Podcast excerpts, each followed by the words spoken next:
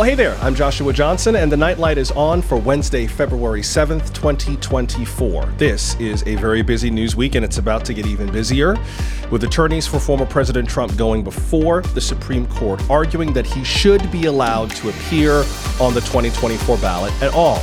I'll walk you through the legal proceedings, how to read the opinion when it comes out, and one argument that his legal team already made that may have doomed their argument before they make it.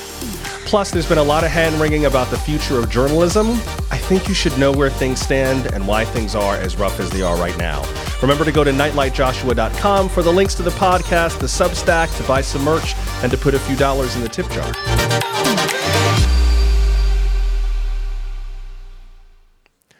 I saw your comment online uh, Philip. Hello. Philip writes, Another slow news week. What the heck are we going to talk about? LOL.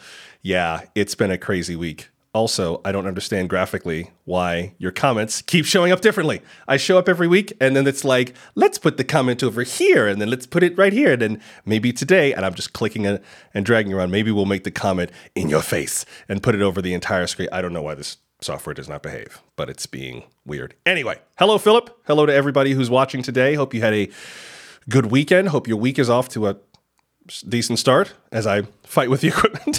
My goodness. Hello, Nora. Happy Wednesday to you. Hello, Joseph. Happy Wednesday, everyone. Good to see you. And hello to all of you, whether you're watching on Facebook, YouTube, Twitch, or Twitter. Thank you all for being here today. If you are watching over on X, the site formerly known as Twitter, please know that I cannot currently see your comments in the chat. So if you want to join the chat, head over to YouTube. I am Nightlight Joshua on YouTube, and you can be part of the chat with all of the wonderful people who are following over and watching me as I run around and try to get my day together. It has been extremely busy. And one of the th- reasons why I wanted to talk about the whole future of of journalism. Eh, we're not going to talk about that right off the top, but it is one of the things that definitely affects me and definitely affects our ability to do this thing right here. Yes, Joseph, you are right. Joseph wrote on YouTube, software's got to keep you on your toes. Doesn't it? Does it though? I mean, I paid for this software. I would like for the software not to keep making me work for it after I've paid for it. That would be nice, I think. But apparently that ain't the way that this goes. So whatever. We'll just we'll just keep on fighting with the software, I suppose.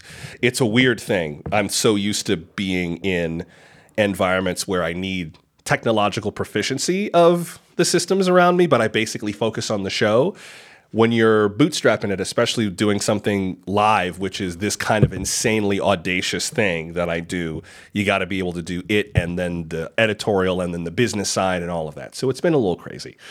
We'll talk about that a little bit more in a minute. I did want to get to some of what's been happening in the last few days. There's a ton going on. First of all, I'm a little out of source talking from day to day and from week to week for a very clear we- reason. And I know exactly why. I know exactly what's making this so tough, at least in part. Part of what's making this so tough is because 2024 is a presidential election year, and a lot of us who work in the mainstream media, or did, expected the focus of this year to be the presidential election and the race for the US Senate, uh, to, for control of the Senate depending on who you ask, it stands the Republican Party stands a good chance of retaking control of the Senate in this election. I've shown you the uh, expect the predictions from Cook Political Report, who I think are pretty reputable, showing that there are not any races that they believe really lean Democratic in terms of being a pickup from a Republican, at least not this time around. And we figured that there would be a little bit more campaign drama in 2024 than there currently is perhaps that presumption now seems foolish and rather short-sighted. Like no one was gonna, no one in the Democratic Party was to support a primary challenge of Joe Biden in any full-throated way. That would be weird. Even though the Democrats have complained very steadily about the man's age and his supposed mental acuity. And the idea that anyone in the Republican Party was going to be able to mount an effective challenge against Donald Trump, that may have seemed fanciful now, too, in retrospect. So perhaps we were kind of foolish to presume that this could go any other way than it's going right now. I moved here to Las Vegas partly because I figured, well, okay, Vegas is an interesting place. There's going to be an important primary next year, and it's going to be very, you know, one of the early states that gives us a sense of what voters are feeling and thinking. But no. And I think part of the irritation now is because it's not giving us that early sense. It's not really showing us much about what you think of the two parties. I think we already kind of know that. And if we want to hear what you think of the two parties, you have so many ways on social media to say it at the top of your lungs that the vote doesn't seem to matter as much anymore. Also, don't know if you heard, but Nevada actually has two processes this year. There's the primary, which is the official state process that's overseen by the state. And then there's the Nevada caucuses, which are just for Republican voters. The primaries were yesterday not surprisingly, Joe Biden won the primaries in a walk with, in some places, I think statewide it's like 90 something percent of the vote. Not a big shock. Marianne Williamson, who is a speaker and an author, a spiritual uh, thinker, spiritual philosopher, who has run a couple of times for the presidency, she came in at like 3%, 2 or 3% statewide. And Congressman Dean Phillips, who is a Democrat from Minnesota, who is challenging Joe Biden, was not on the primary ballot because he filed too late. So he didn't get any votes out of this. So Joe Biden, not surprisingly, is walking out of Nevada, having just come from South Carolina, and he is, you know, there, he is on a glide path to being the nominee. Not a big shock. What was a bit more shocking, or actually shocking in a way, but also not surprising, was the Nevada Republican primary. Remember, Republicans decided not to go along with the primary process in Nevada. Nevada switched to a primary, Nevada's Republican Party sued, and the court said no, Nevada can do what it wants with its political process, but you still have, I mean, you're a political party, you get to set the parameters for how you choose your nominee. And so Republicans said, fine, screw you, we're going to do caucuses anyway. And furthermore, anyone who takes part in the primary is disqualified from the caucuses and can't get the delegates that will actually count at the convention in Milwaukee this summer. So, guess who decided to do the caucuses? Obviously, Donald Trump. The process was designed to advantage him, and sure enough, he walked away with the caucuses. Nikki Haley did the primary, which I understand in a way, but I also don't understand in a way. If you knew the primary was not going to get you any delegates, and you allegedly, supposedly want to win the nomination, why not just put your name in for the caucuses or fight for it? she went with the primary process. Maybe she did fight for it and couldn't make her way through, but she was on the primary ballot. So the expectation that I had naively was that Nikki Haley was going to win the primary and Donald Trump was going to win the caucuses, and only Donald Trump's caucus win was going to count. What I did not realize until basically last night when the results started coming in is that in addition to Republican activists and operatives and leaders urging Republican voters to vote for Donald Trump in the caucuses, they also told people that if you should vote in the primary, not to vote for Nikki Haley. So who do you vote for? You vote for none of the above.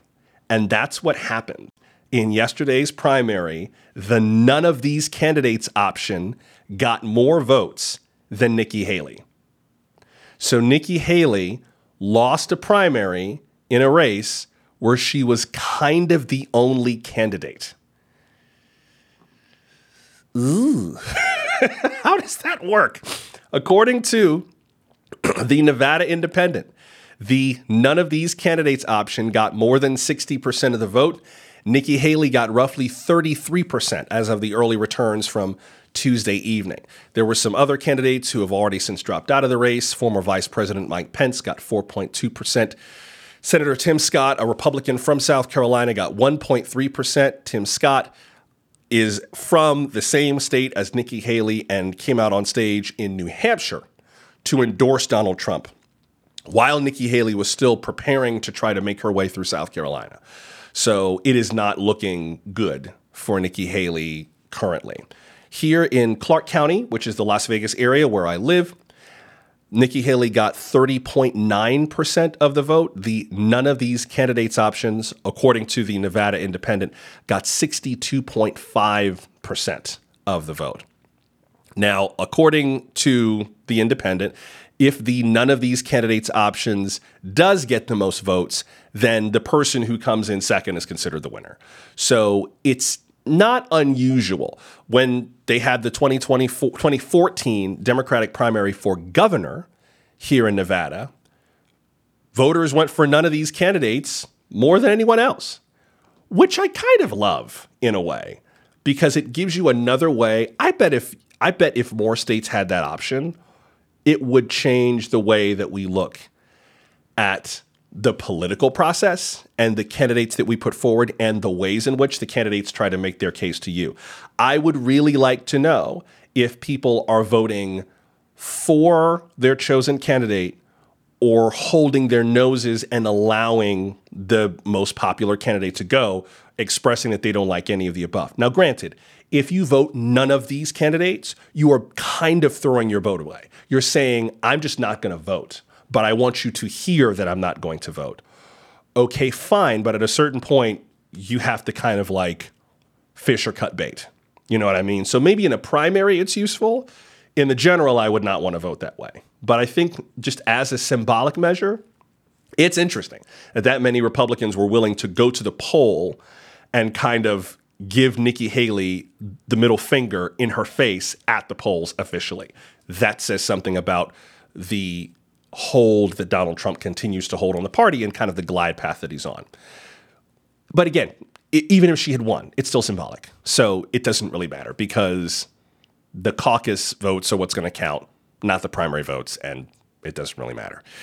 And as the Nevada Independent put it, there's just one candidate who is named Ryan Binkley. He's a businessman, a church pastor from Texas, who is coming for Donald Trump in a similar way to say, Dean Phillips for Joe Biden. They are both very long, long shots in terms of being able to get the nomination. So that is not going to happen. But imagine my surprise. Like I'm I'm I'm in bed, right? I'm in bed last night. I'm relaxing, I'm very calm. It had been a long day. And something in my little news gut, something in my news knower, just kind of my inner Cub reporter just shook me and woke me up. Hey, wake up, Scoops McGee. Check your phone. There's news about to happen. And I grab my, and as I'm reaching for my phone, I hear it. And sure, and then another alert. And I, and then there's another one. And then, and, and the phone just wakes up. And I'm like, why? What's going? And all these alerts, and and I finally I look at it, and sure enough, Nikki Haley loses to nobody. I had a feeling. I had a feeling because it's been that kind of year. We'll see if it continues to be that kind of year. The big thing that everyone's talking about here, of course, is the Super Bowl. It's in town, and now Media Day is coming on, and and the Budweiser Clydesdales are coming to town, and everything else. That's much more on people's minds right now. And I get it. I think this year feels a bit a little bit like limbo, where people were we're not really eager to talk about what's going on right now. I think we're all a little weary. And I think the weariness is hitting in the industry right now it's hitting because there is just and I don't know if you feel this way, maybe you do. If I'm if I'm barking up the wrong tree, please let me know in the comment in the chat and I will I will maybe hush. But I think because of everything going on at the border with the election in the Middle East, in Ukraine, with, with all of these other international issues, plus what's happening here, the job market is changing. AI is threatening to kind of turn, you know, the world into a James Cameron movie, and no one quite knows which way is up. I think there's just a weariness in general to deal with any of this. And so, to an extent, the fact that it's kind of feels like Trump Biden de facto may not be what a lot of voters want, but it's better than having to make the decision. I think, in a way, if this was going to happen on any year, it was going to happen this year because we're a little whipped. We're a little tired. I don't mean whipped as in defeated, I mean whipped as in exhausted. And I don't know if you feel this exhaustion, but I get the sense that a lot of Americans are not in the mood for this right now. We just don't want to do this. We have lives to live, we have other things to deal with. Today ain't the day. So, if ever there was a year for us to have kind of a, an election where we sort of coast through the election, maybe this year was it because there's just so much going on. I feel like people are just sort of they're checked out. They're just sort of weary and they they don't even they don't really want to talk about it. Now, in a way, I put that on us in the press. And I don't pretend to feel like, oh, how dare you not pay more attention? No, no, no. I don't think that's on you. I think that's kind of on us. But I also worry about whether or not that disengagement is going to continue beyond the election, regardless of who wins. I think that there are a lot of Joe Biden supporters who are kind of bracing themselves for the possibility that Donald Trump will be the nominee and the next president, that he'll be inaugurated next year and we'll have four more years of Donald Trump. And they're already kind of bracing for that. Or they just have decided they're just going to live their life and whatever happens, happens. And I think there are some Trump supporters who are who are prepared to be furious at Joe Biden winning another term and kind of having to figure out what to do with their rage in a way. And I don't know how that's supposed to work. But I feel like we're already kind of thinking to the worst case scenario or what politically some people think might be the worst case scenario in 2025. And then working backwards from that and going, well, hell, I got to pay bills today. I don't feel like dealing with this right now. Maybe that's part of it. I hope that malaise can break somehow, but I don't see how. I think one of the other factors, and I don't want to dig into this too far because it is happening as we speak, is the effort to bring about a ceasefire in Israel. The latest piece of this, and I will show you from Reuters, their latest write up. The latest piece of this, just before I came on the air today, Benjamin Netanyahu, Israel's prime minister, gave a news conference, which I listened to in Hebrew. No, I do not speak Hebrew. I was listening to the English interpreter on the BBC. BBC News. So don't be too impressed with me.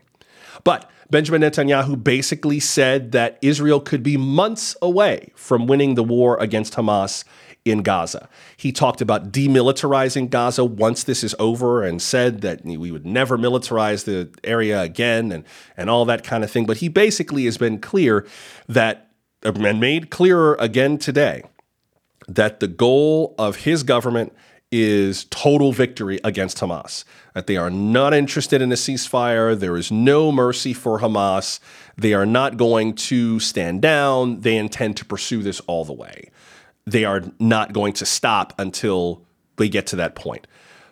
He said in the press conference, I remember hearing him say this, Reuters quotes him as well, quote, the day after is the day after Hamas, all of Hamas, unquote. Meaning basically, we're going to keep shooting and shelling and attacking until Hamas is done for. This comes right after and as other world leaders had been trying to negotiate some kind of a deal for a ceasefire to move more hostages. Hamas had said, or a Hamas spokesperson had said, that there were some aspects of that proposal that they would be willing to consider it would be kind of a similar stepwise hostage release. And a spokesperson for Hamas said, oh, maybe that's, that's, that could be possible. Netanyahu has made it clear that he is not feeling that, that that is not an option, that they are going to keep fighting all the way through. So I think with that in mind, and with the way that voters feel about that, and how that is just kind of making the world seem like it's generally going crazy and kind of on rails, I'm sort of not surprised that people are a bit checked out with this election. I I don't know. It seems quite a bit. Nora, I see your comment on YouTube. Nora writes, There is a bit of disengagement going on, I think. Whether it is fatigue or despair is above my pay grade. And then, Joseph, I see your reply to Nora. Joseph wrote, I'd say it's a healthy dose of both. Yeah, I've been um, I've been keeping an eye on I, I, have a bunch of Google alerts. One of my Google alerts is just for stories, news stories that have the word despair in them. And there's a lot. Particularly stories about what we call deaths of despair, which has to do largely with the drug crisis and the opioid crisis and socioeconomic factors, not so much politics. But yes, there is a general malaise, and I just don't think people want any part of it. I've been thinking about that in terms of this program that you're watching right now and whether or not I need to lighten up a little bit because people are just kind of over it. I'll show you something else that I found interesting. I'm going to go to Facebook because of course, my whole life is consumed with trying to get more people to watch this particular program. And so I thought, well, maybe I classify where we are on Facebook a little more differently. Maybe we do that. But if you look over here, it is very clear that our friends over at Meta are not particularly interested in having a lot of, of news content on here. Here I am. I show up on my own Facebook page with my own streaming content there. But if you look at shows, It's still kind of a graveyard. Facebook got rid of its original, so nothing else is there. If you explore, there's not even a topic for anything news adjacent. Like they don't want it. Instagram threads, they're just not interested. And I understand it in a way. I understand that people feel just kind of burned out. We're just enough already. And one of the challenges we're going to have, which I think will get deeper in 2025, is figuring out how to re engage people who are disengaging from the process because they're disenchanted. And once the election is over, like, okay, can we please get back on with life? I think that's a legitimate concern. I don't believe that that is going to shift unless we find ways to re engage you with the day to day of democracy in a way that doesn't feel like a drag all the time. And that's a legitimate concern. How we do that? Good question. I wish I knew. I'm trying to help. I'm doing my part, but I wish I knew how we do it on a larger level. That's especially because of the ongoing political fight over Donald Trump and his political future. And I want to walk you into that right now. And I will try not to make this too much of a drag, but I do think that there are a few interesting pieces of this that are worth pulling out. It seems like Donald Trump's administration kind of never ended, doesn't it? Like he was a candidate in 2015. That was like almost 10 years ago, eight and a half years ago, that he descended that golden escalator at Trump Tower and said that he was going to do the thing and he ran and in 2016 he actually did the thing he won the race and became the president of the united states no one perhaps more shocked than him and so for the last almost nine years going on nine ten years we have had his name in our political conversations almost continuously that means that there's been a lot of scorched earth, a lot of damage, a lot of issues, potentially a lot of criminality, though nothing has quite stuck yet. But now there is an array of litigation that is being pursued against the former president. Some of it is beginning to come to a head. So I don't think this is going to last through the election. I think some of this might be resolved in the next couple of months.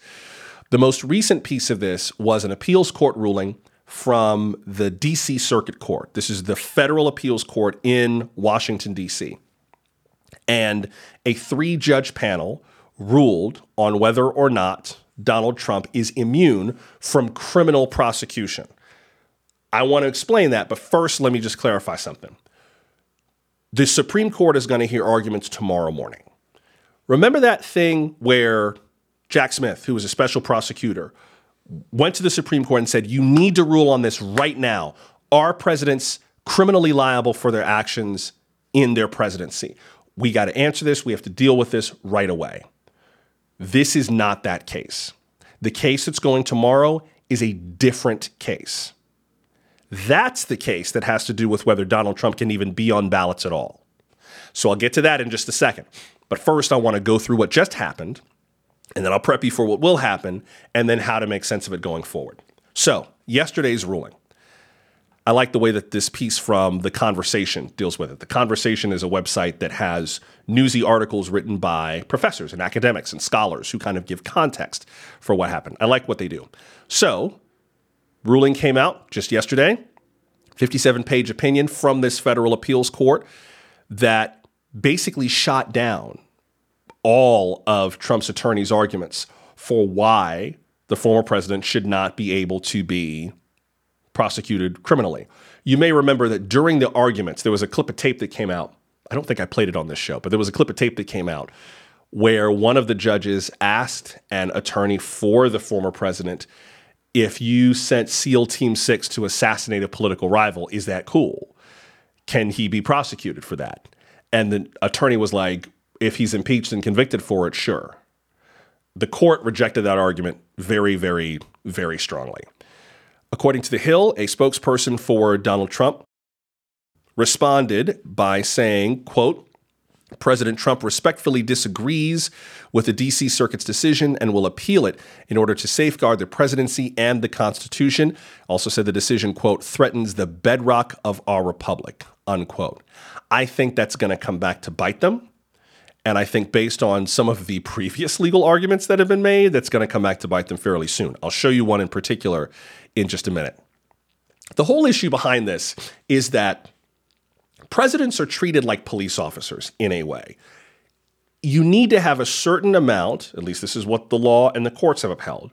You need to have a certain amount of legal flexibility, a little bit of leeway that allows people to do their job without being so afraid of litigation for any mistake that they can't function.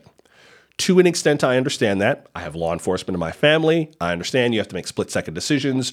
No one knows what a police officer should do in a certain situation sometimes until the situation occurs. Same thing with the presidency. At least that's the legal argument. So the argument that attorneys for the former president have made is rather similar that there are certain checks and balances that the founders intended, but one of them was to indemnify presidents from a significant amount of liability as a function of just being the president, that they are vested with enormous immunity. That's the nature of what's being figured out. But the appeals court in DC rejected that. And it's worth noting, by the way, that it was not all Democratic appointees. Two of the appointees are Democrats, one is a Republican, and these are assigned at random. Cases are kind of assigned to these appeals courts by drawing names out of a hat or something like that. But basically, the appeals court said that that does not make sense. The court said that these claims of what they called unbounded authority to commit crimes would, quote, collapse our system of separated powers, unquote. And to put even more of a point on it, they said, quote, President Trump has become citizen Trump, unquote meaning that he would have no more immunity from liability than you would have or I would have if we were in a similar situation. That is the core of what Donald Trump's attorneys are arguing against. That something about him having been president means that he always has some of the residue of his presidency about him for the rest of his life. Now, whether or not that makes sense to you, we'll see. But the court, at least so far, has said that that does not make any sense. Beyond that, there's also this Supreme Court case tomorrow that the Supreme Court is going to hear tomorrow about whether or not the insurrection provision of the Constitution disqualifies Donald Trump from the ballot. Just to remind you, this has to do with the 14th Amendment to the US Constitution, which was intended to prevent people who had fought for the Confederacy in the Civil War from holding federal office. It says that no one, quote, shall be a senator or representative in Congress or elector of president and vice president or hold any office, civil or military, under the United States or under any state, unquote, if you had, quote, engaged in insurrection or rebellion, unquote, against the federal government. Now, again, this was aimed at people who had fought in the Civil War. The issue came up after January 6th. This probably never would have happened but for Donald Trump's actions on January 6th because it began to come up with other people, including Marjorie Taylor Greene. There had been a challenge to her eligibility, but a state administrative law judge agreed that Congresswoman Greene's quote, heated rhetoric may well have contributed to the environment that ultimately led to, unquote, that attack but it freed her from being liable for the insurrection, for actually engaging in one. You had a guy named Couy Griffin in New Mexico who ran for county commissioner back in September 2022. A court ruled that he was not eligible. Why? He was there on January 6th. He was part of the attack. Mr. Griffin was part of a group, a founder of a group called Cowboys for Trump. He got sentenced to two weeks in prison, got convicted, on a charge of entering and remaining on restricted grounds.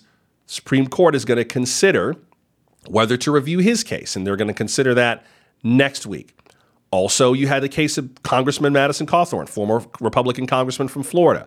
Appeals court let that case go forward, but he'd already kind of failed in the primaries by the time a federal court was going to hear that further. So this isn't just about Donald Trump. This is about an array of people who has made threats against the republic, who were there on January 6th, whose rhetoric may have fomented all of this, is any of them allowed to be a part of the federal government anymore? That's kind of the larger issue. Whether or not it's going to go his way, we'll see. But I think that there is some previous evidence that has already come out that might kind of ruin their argument. And it's evidence that came from his political team. I want to get into some of that in just a minute. I also want to help walk you through some of the legality of all this. I know that following these cases can be very, very complicated, and it's not always easy to read the legalese and make sense of it all. I want to walk you through how to read a Supreme Court ruling. It's real simple. It's actually way simpler than you think because some lawyers are dumb and they need help to understand what they're looking at. There's actually kind of a format to it, which as soon as you break it down, like it's it's not that complicated to get into. So I will show you that. I also want to show you a clip from the second impeachment trial. Remember that impeachment trial that happened after Joe Biden had already been seated as the president? It was like the beginning of his administration was the trial. Something that one of Donald Trump's impeachment attorneys said kind of contradicts what he's arguing right now. I'll show you, you can decide for yourself next.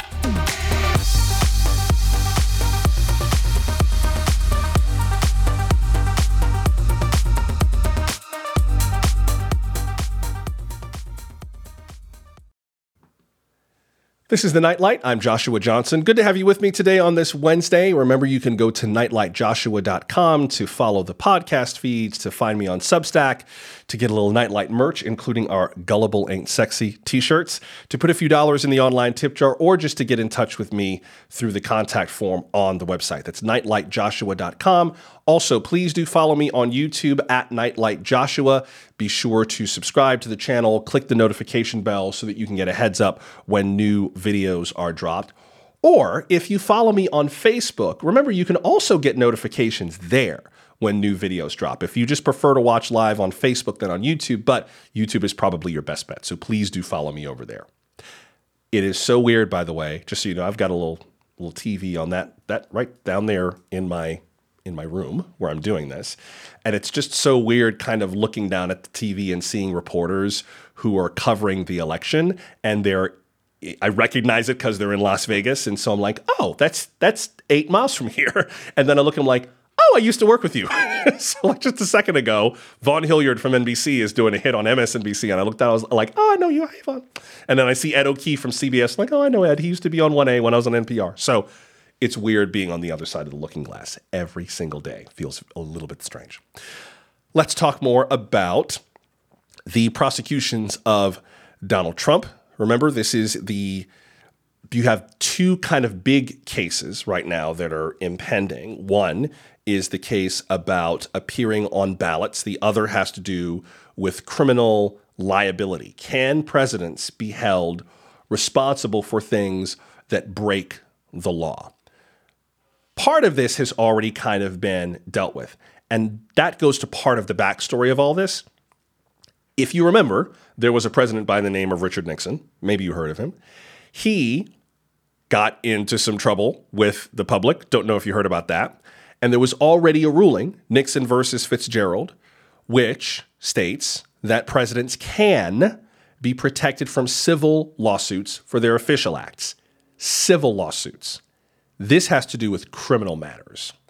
And part of what Donald Trump's attorneys are trying to argue by extension is that there is a much broader immunity, that the spirit of that speaks to the principle that presidents need to have very broad, vast immunity for the things that they do. The lower court judge in the district court disagreed with that. She said that the former president did not have the quote, divine right of kings to evade criminal accountability, unquote. That is the logic and the reasoning that this appeals court also kind of agreed with on a number of different levels. One of the quotes that they included had to do with a classic case, Marbury versus Madison, that goes way, way, way back to the beginning of the country. And so the appeals court included a passage from that. It reads in part, quote, no man in this country is so high that he is above the law. No officer of the law may set that law at defiance with impunity. All the officers of the government, from the highest to the lowest, are creatures of the law and are bound to obey it. Unquote. The appeals court also cited a more recent ruling involving Donald Trump with a concurrence written by Brett Kavanaugh, in which he said that that principle, quote, applies, of course, to a president, unquote. So the Supreme Court has already kind of waded into this question. And that was with a previous case involving the legal latitude that New York's district attorney had to go after Donald Trump's financial documents. You may remember that. I know all these run together, they all run together. But there was a ruling back in uh, 2020, before uh, the end of Donald Trump's term, where Cyrus Vance, who was the district attorney in New York at the time, wanted to go after some of Donald Trump's financial statements in the their investigation of possible criminality.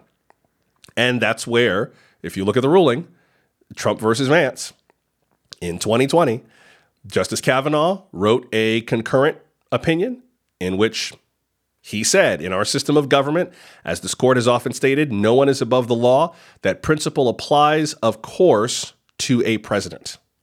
Unquote. Now, whether the court will stick to that in their ruling about this matter, we will see. They also could say, yes, the presidents are not above the law, but within this kind of, you know, within these bounds, within this particular framework. So who knows? We'll see what they say.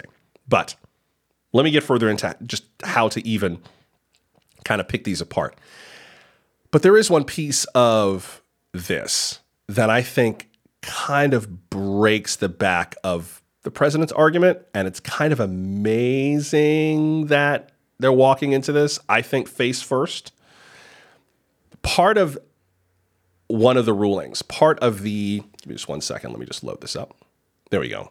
So here is the appeals court ruling, the one that just came out that we're talking about now that says no, you get to, you know, you you're not above criminal liability for the actions that you take. Within this, there's a section of the ruling. Let me see if I can find the right page again. Here we go. Where they talk about previous presidents and their potential liability. Refers to President Nixon being pardoned by Gerald Ford. Both presidents, according to the ruling, evidently believe was necessary to avoid Nixon's post resignation indictment. So there's already some clear understanding that, yeah, there are people who believe you absolutely can be indicted after your presidency is over. If not, why did Gerald Ford pardon Richard Nixon?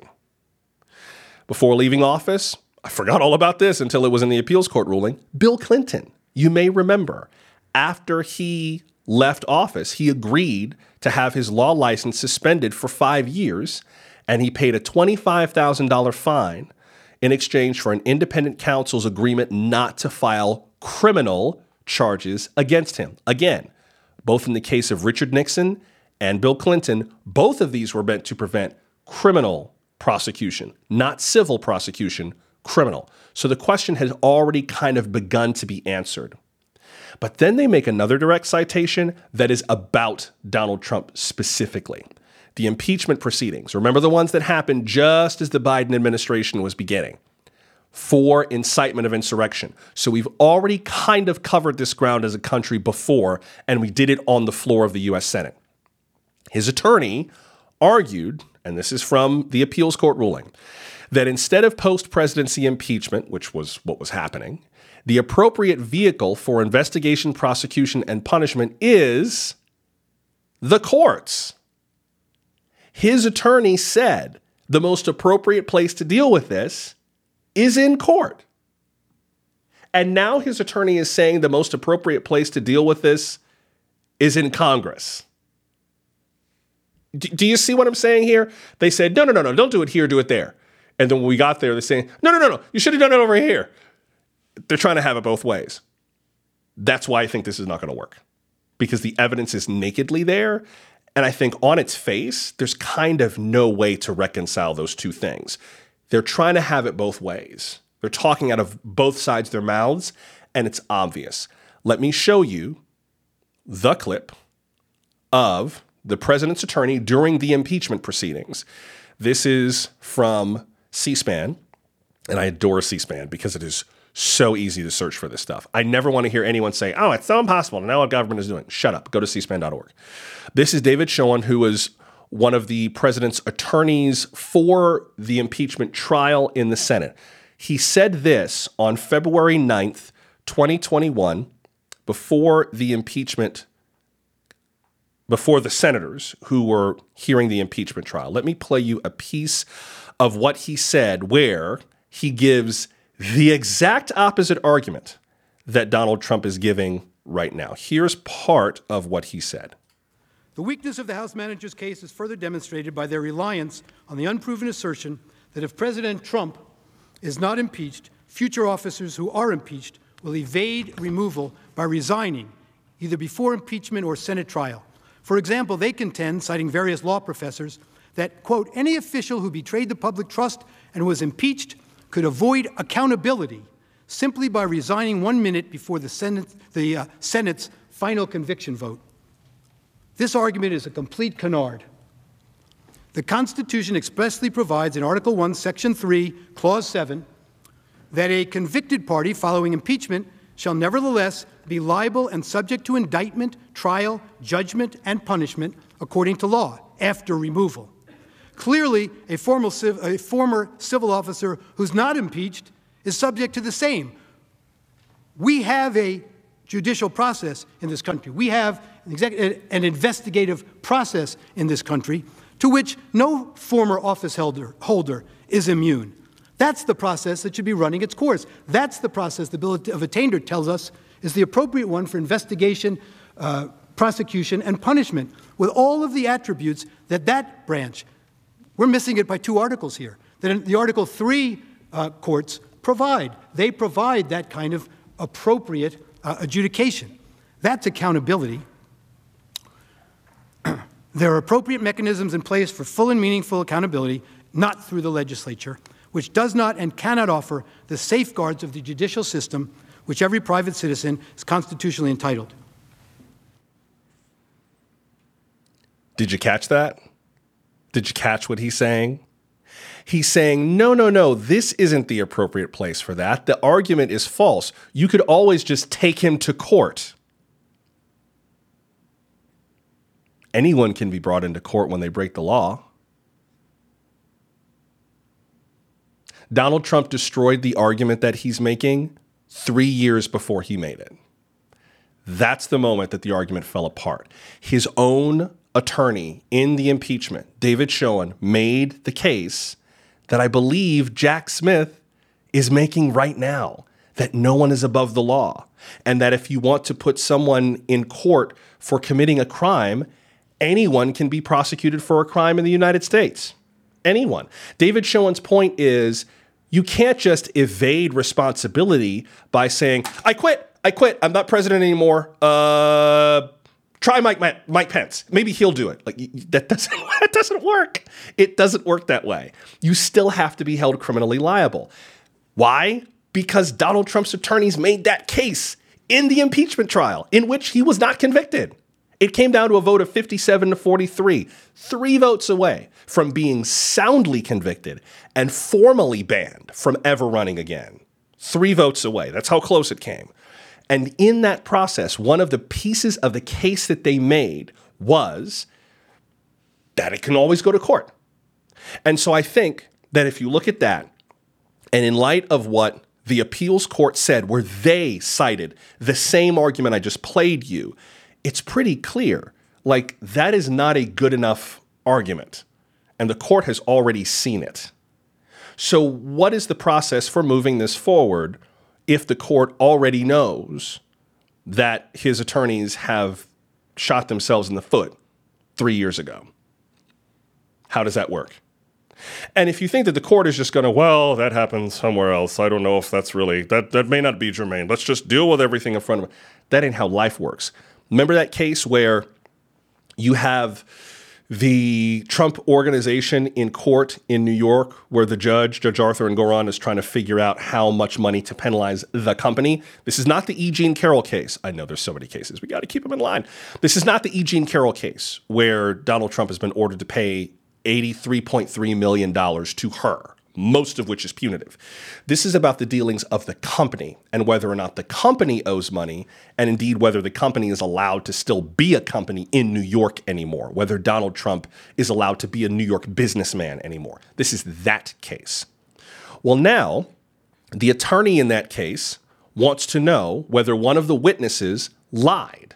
It's Allen Weisselberg, who used to be the CFO for the Trump organization. He's already been to prison once, or to jail once, to Rikers Island in New York for misleading the court.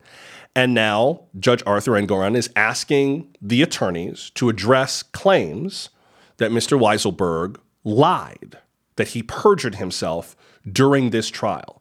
Why is he asking about this as he's preparing to issue a decision? Because the New York Times reported on it. The New York Times reported that Mr. Weisselberg is negotiating a deal with the DA in Manhattan that would make him plead guilty for lying in court.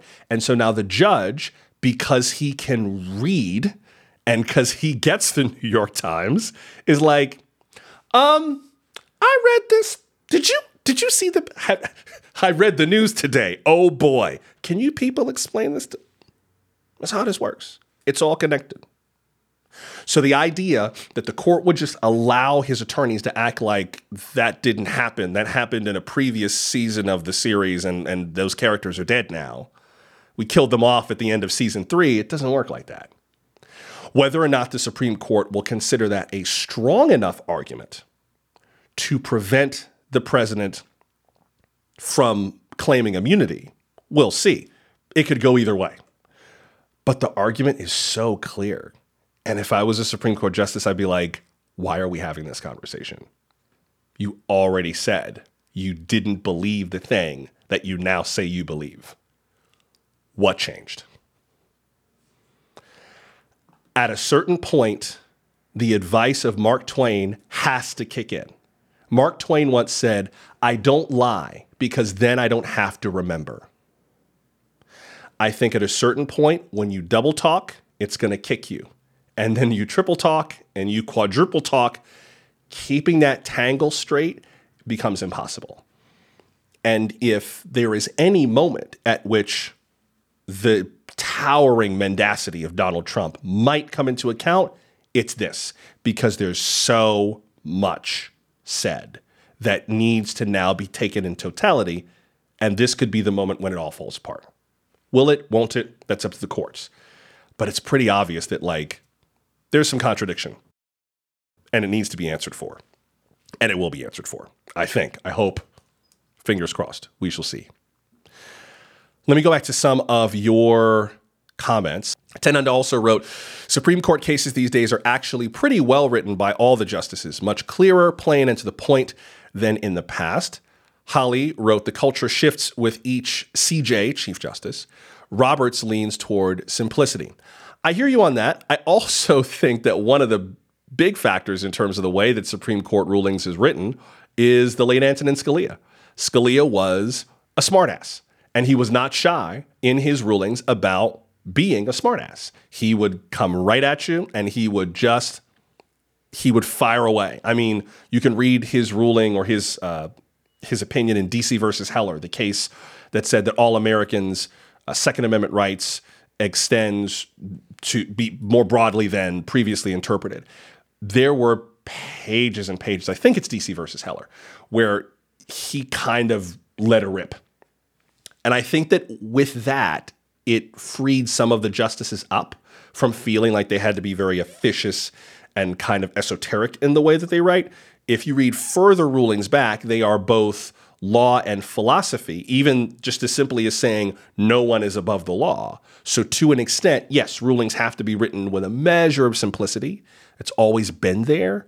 But I think he kind of did a lot, whether you like him or not, in terms of just changing the tone that can be put in rulings and just kind of not caring what people think of him, for better or for worse. In terms of the political coverage of the day. Nora, I see you wrote, I do think that horse race coverage of the appeal is sort of like horse race coverage of COVID, longer on heat than on light. Oh boy, the, the, yeah, heat and light is my constant bane is trying to figure out how to make coverage more light than heat. I've given my whole spiel on that in the past. I'm not going to bore you with it right now. But uh, we will see. Let me give you a little bit of guidance on how to read one of these opinions. This is another piece from the conversation. Um, and again, I, I I think a lot of you may already know some of these things, but for those who don't, I think it's great that people are trying to empower themselves more in how they watch government, in how they scrutinize what elected officials do, and how they understand what the law says for themselves. Do your own research. Everyone is saying that. I think that's great. How do you do it? I think we need more people who just say, okay, look, this is where you find it. This is what you're looking for. This is what this means. And it's not that complicated, but it does help to have someone walk you through it. So let me walk you through it. This is an article from The Conversation called How to Read a Supreme Court Case 10 Tips for Non Lawyers.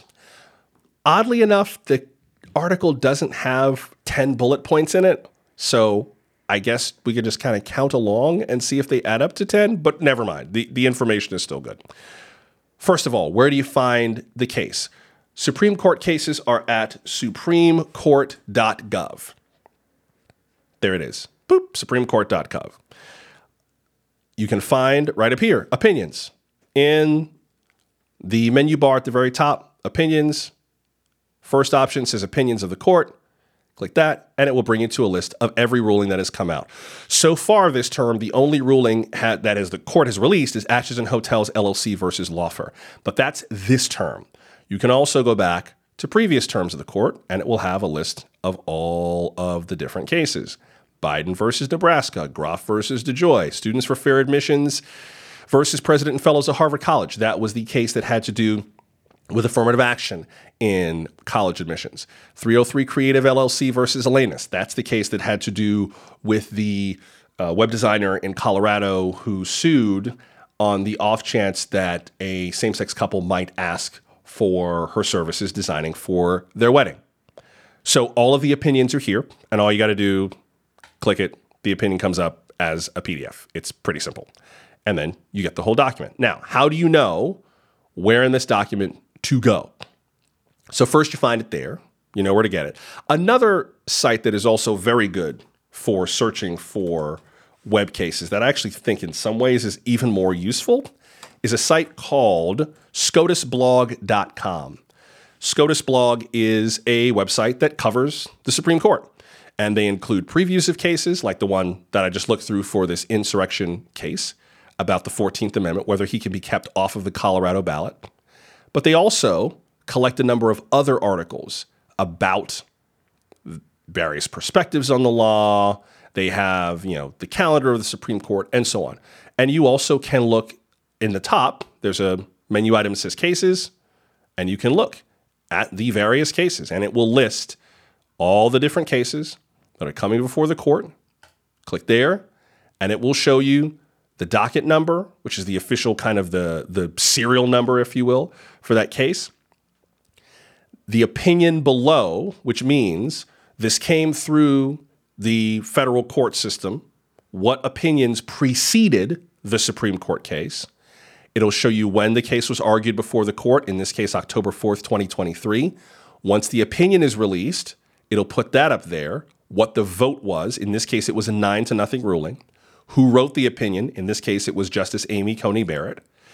And then it'll explain everything else. It'll have all the SCOTUS blog coverage. It'll have all the various documents, starting with the first one, the writ of certiorari. That's basically the request that says, hey, Supreme Court, we think you should hear our case. And then further down, all the additional filings that are part of that case, color coded, and then ultimately the judgment at the bottom. There's the judgment. And then if you go further, and it's like a one sheet of like, here's what's going to happen. And then further up, you can read the opinion. So I think SCOTUS blog is actually a better place to go if you're kind of wondering, like, what's the backstory of this? You could use a bit more of the context. SCOTUS blog is a better case place to go. So, how do you read the case? First of all, at the top of the case, it starts with a summary called a syllabus. The syllabus is basically kind of the broad outline of the case and the outcome of the case. but that's not really the ruling ruling that you're looking for that explains what the case is about. The next part is called opinion of the court. That's the court's official decision. It'll begin with a line that says Justice Joshua Johnson or whomever delivered the opinion of the court. And that's the person who wrote what you're about to read. Further down, there's a section that you might see in some r- opinions called either a concurrence or a dissent. A concurrence basically means, yeah, I agree with the ruling, with the opinion of the court, but I see it a different way. My rationale is different. I don't come to the conclusion a different way. You might also see a dissent. A dissent means I disagree with the ruling of the court, and here's why. Neither concurrences nor dissents have the force of law. Bear that in mind. Only the opinion is law.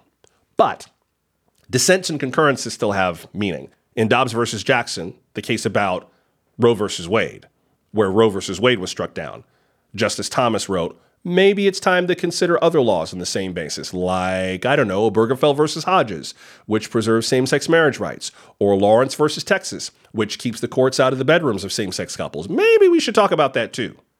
Does that mean that those cases are going to be brought? Probably sooner or later. That train is never late. But Justice Thomas's concurrence did not shoot down Obergefell or Lawrence. It just kind of gave a bit of legal rationale that if you agree with him, you might look at it and go, oh, we might have a case. Let's start working on that. That's why that's powerful. So concurrences and dissents are still worth reading. They're about the thinking of the justices. They can kind of telegraph what the court is is thinking based on the members. So how do you read it? Four parts: the facts, the issue, the holding, and the reasoning. This is pretty straightforward. Facts: who's suing whom about what and why. On this date, so and so did this thing, and then this person brought this case. The lower court ruled so and so, and then they brought that to the appeals court, which ruled so on. It's right at the very beginning of the opinion. Sometimes it's part of the syllabus, it's at the beginning of the opinion. Then there's the issue. That's where the court says, what's the constitutional question we're supposed to answer? Remember, the Supreme Court just deals with constitutional questions. So the issue before us is the question before us is we consider the issue of. That's basically how you know what they're thinking about. This is important because they may not even be thinking about whether someone is guilty or innocent, but rather the larger question overarching their guilt or innocence. So that's the question. What's the answer? That's what's called the holding. The court holds as follows.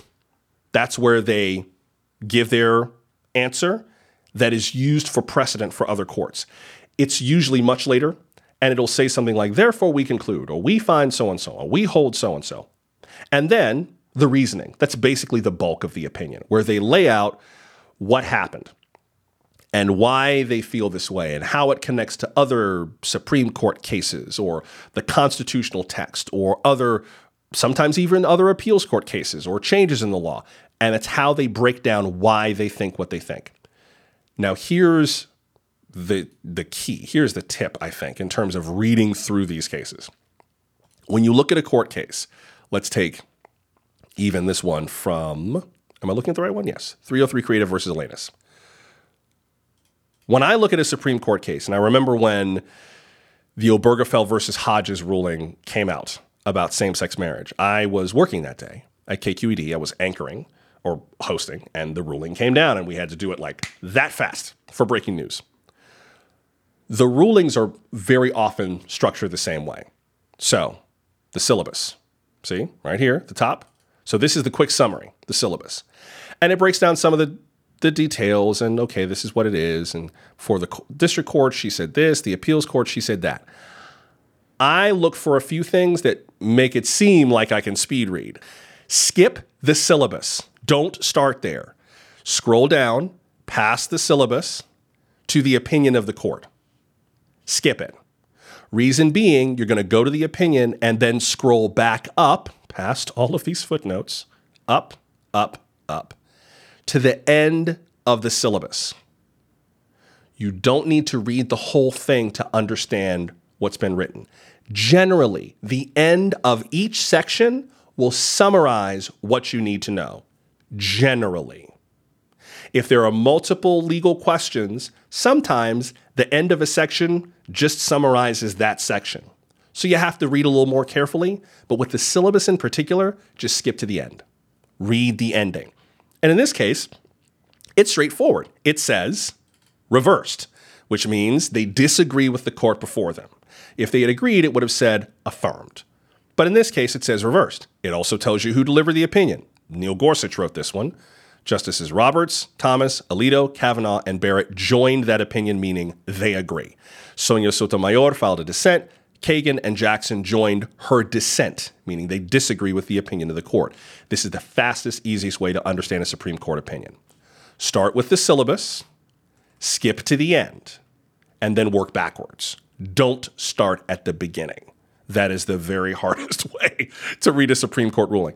And this last paragraph, the First Amendment's protections belong to all, not just to speakers whose motives the government finds worthy. Boop, there's your answer. That's the first sentence of the last paragraph of the syllabus. Then you read a little further. The opinion of the court. Let me make this page a little larger. There we go. The opinion of the court. God, they really did it with the footnotes in here. I, I guess they're going for extra credit.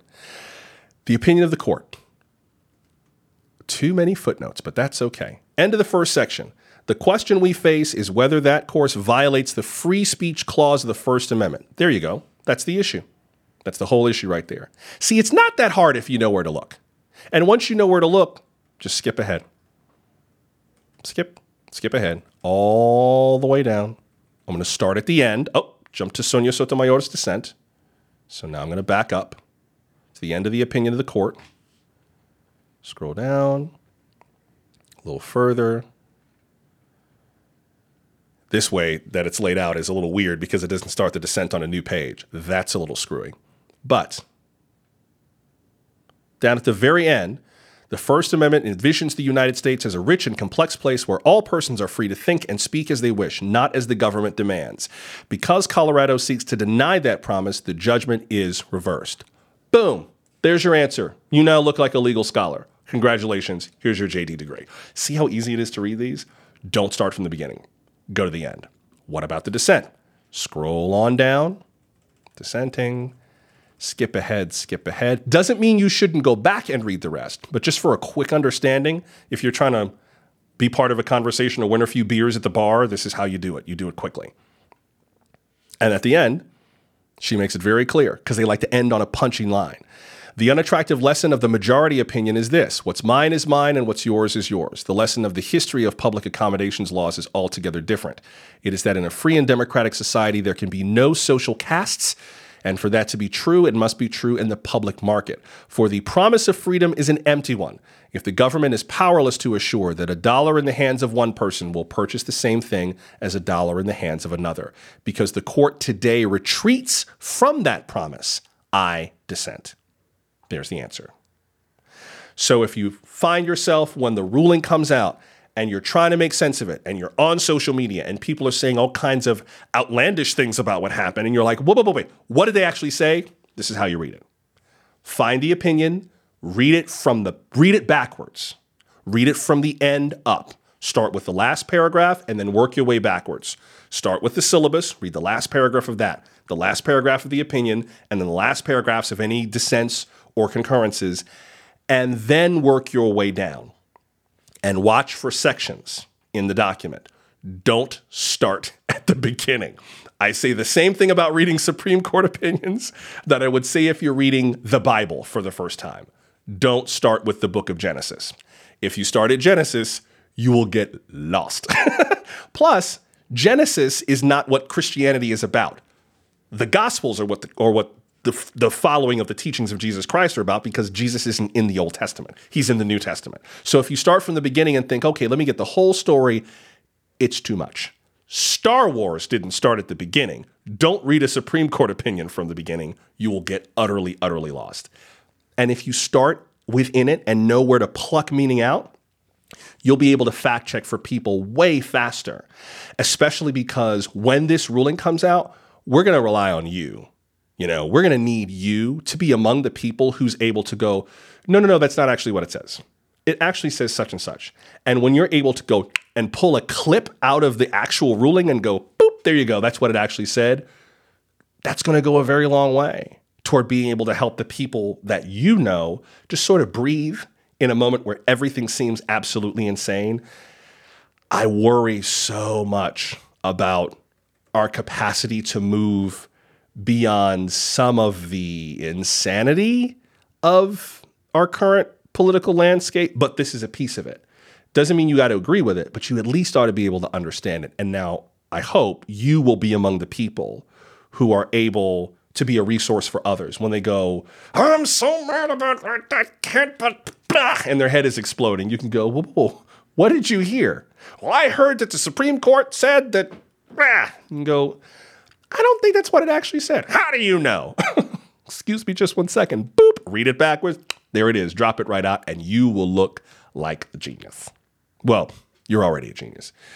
Otherwise, I, I wouldn't hang out with you. I only hang out with, you know that, right? You know, I only, like, that's why you're watching right now. That's why I allow you to be a part of this program, is because you are brilliant, and I don't, I don't consort with other such people. It's just, just a waste of my time. That's why you're here. When we come back, I want to talk a little bit more about DEI. Got some comments in response to my piece on ending DEI, how to end DEI forever. We talked about it on the program.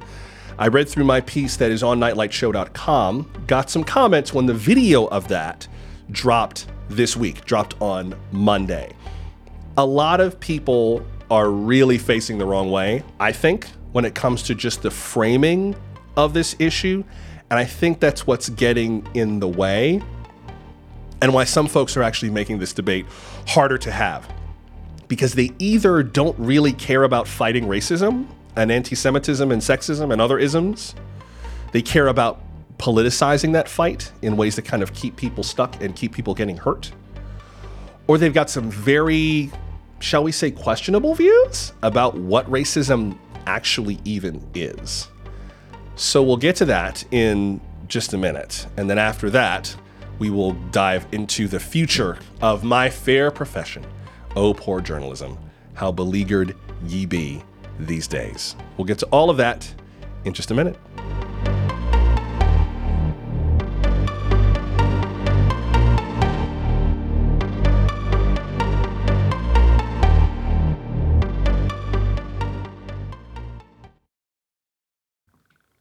Welcome back. Appreciate you sticking around as we move on to the next thing. Let me just get to a couple of your comments real quickly before we keep going. Holly, I see you wrote with regard to the fraud trial. Holly writes I feel like, regardless of the outcome of the fraud trial, on March 20th, they transfer everything to a Wyoming shell corporation and name Tall Kid as CEO. He'll be 18 that day. I read your comment, Holly, and was like, who? Who's tall kid? And then I realized who you were talking about Barron, Barron Trump.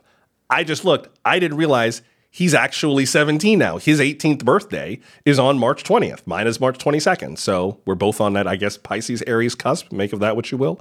Also, I didn't realize Barron Trump is like hella tall. He's six foot seven. He's really tall and is the spitting image of his father. I don't know how he feels about that, considering everything going on with his dad. But I guess that's I guess that's possible. The question is whether or not that would indemnify them, free them up. It might, but they'd still be subject to federal law in Wyoming or, or anywhere else. It was also one of the states that I considered starting my company in. When, when you start an LLC, you can start it in a number of, you can kind of start it in any state you want. And so the three states where a lot of startups file their articles of incorporation are Wyoming, Delaware, and Nevada. Delaware is more for companies that are eventually going to be publicly traded. My that's not my way. And so it kind of left Wyoming and Nevada, and eventually I went with Nevada, partly because I wanted to be able to live where the company is filed so that if something happened with like a legal document or I got a subpoena or whatever, God forbid, I would actually be able to handle it in person without upending my life. So, God forbid I incorporate in Wyoming, someone sues and I have to keep flying between here and, you know, Cheyenne or Casper and, and you know, ups, upend my life to try to keep tabs on a on a lawsuit. I was like, no, let's just let's let's do it in town. So I don't even know if going to Wyoming would would make the difference. Maybe it would, but who knows? Uh, 10 under. I see you being a smart aleck. You didn't want to live in Cheyenne, Joshua? Amazingly, no. I'm sure Wyoming is a gorgeous state. I'm sure that the mountains and the snowfall and the just the vast vistas and wide open spaces are lovely. But I get cold in 40 degree weather, so I do not feel like turning into a little chocolate popsicle in Wyoming. Also, I don't know how far Wyoming has come since Matthew Shepard died. So I'm not really eager to be there. Um, I'm sure it is lovely. I'm sure eventually I will make my way through that state and I will be uh, breathtaking by what I see, but not today.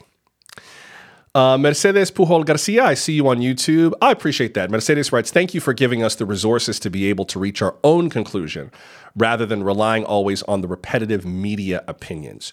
You are very welcome. And that's exactly why I wanted to do it. I get a little bit bored with some of the coverage sometimes. And so I'm trying to try to change it from both ends to kind of empower you to be able to understand what the reporting is for yourself and also to give an alternative to sort of the echo chamber.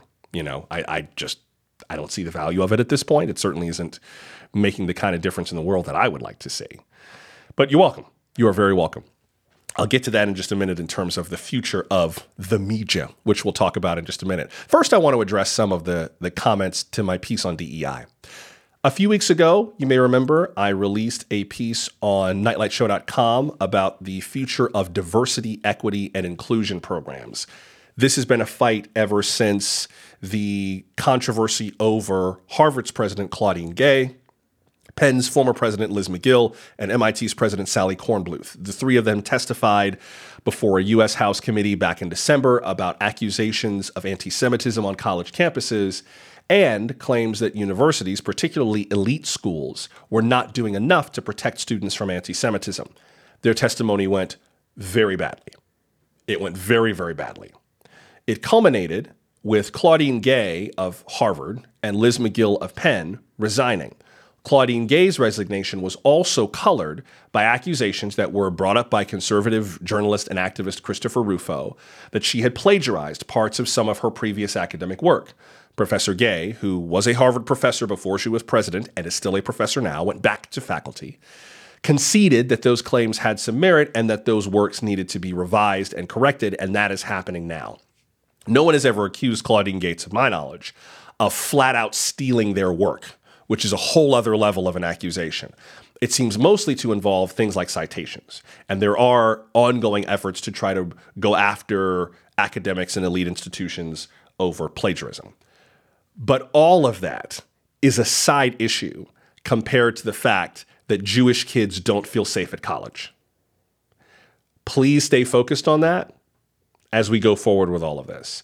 There are lots of people who are trying to turn this into a larger polemic against elite institutions, liberal education, and that's capital L and lowercase l liberal, whether you are politically liberal or just intellectually liberal. And this has been co opted into a larger, long running fight about the nature of higher education.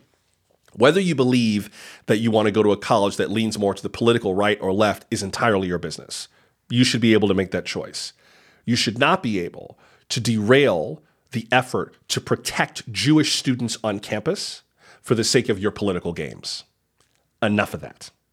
So I wanted to get in on this and say, okay, if you're serious about this, if you really mean what you say, if you really mean that DEI needs to end, how would you do it? Let's just, because I am an intellectually lowercase l liberal kind of person, I'm not afraid to explore these different issues. How would you do it? Theoretically, no idea is perfect. Every idea can improve.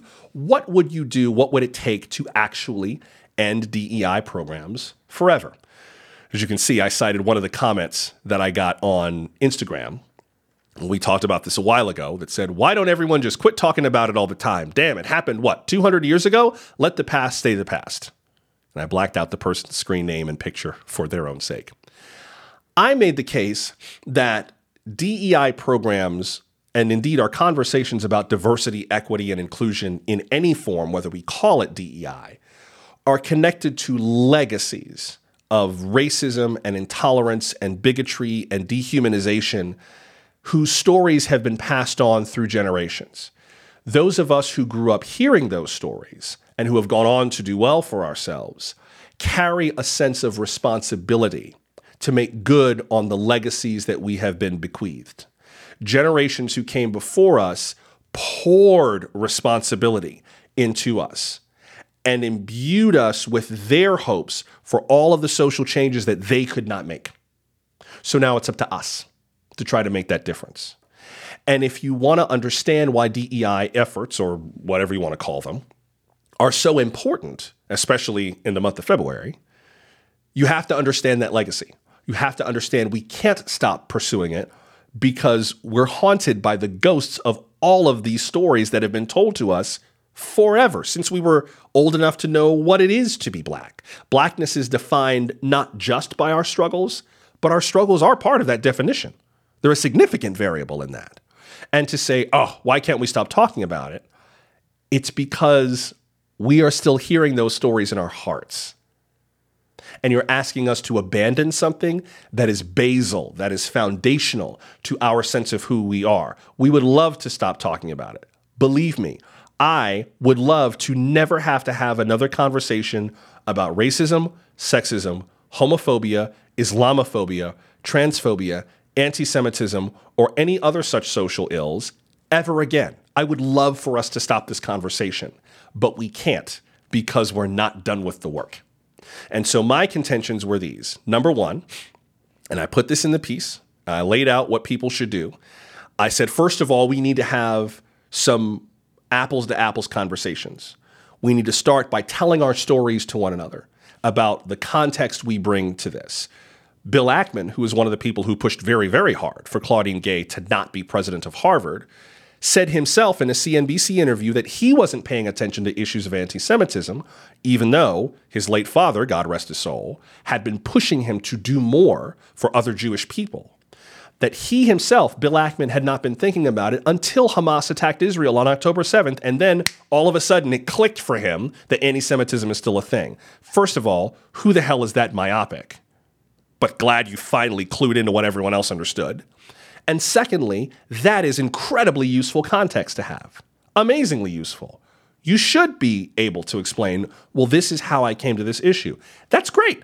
That means if somebody else has a different view, you now know, oh, we're not having an apples to apples conversation. Let's start over. First thing to do is tell your story so that everyone understands where you're coming from.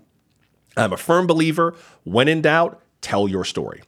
Secondly, let's confirm that we're all saying the same thing by these terms diversity, equity, inclusion. What is equity? What does equity mean to you? inclusion, how do we know if inclusion has been achieved? Would we know these things if they hit us in the head? Maybe, maybe not. So, one of the ways to advance this conversation, if in fact you want to advance it and not just kind of stay in a rabbit hole, is to make sure we're having an apples to apples conversation on the terminology that we're using. I gave my example. Diversity is just variety, means there's all kinds of people there. Equity is accountability that we note that the people are being treated in an equitable manner. Inclusion is community. And I think you need all three to have a sense of belonging and, more importantly, a sense of security. I also noted a piece by a disability advocate by the name of Jamie Shields. And the link to this graphic is in the piece at nightlightshow.com. But Jamie Shields says equality is everyone getting a pair of shoes, Diversity is everyone wearing a different type of shoe.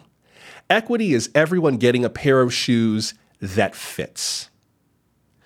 And then he includes accessibility, having shoes or alternatives that feel comfortable.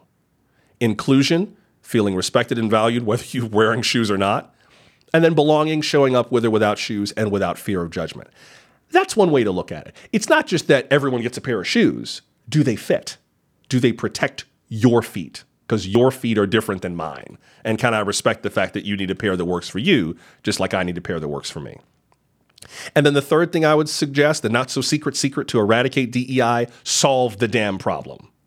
If you want to make issues of diversity go away, deal with the issues. If you want to fight anti Semitism on college campuses, you got to do what it takes to get it fought. but you can't let the politics get in the way. You can't let the terminology get in the way. At a certain point, you just got to do the damn job. Just do it. Just do it.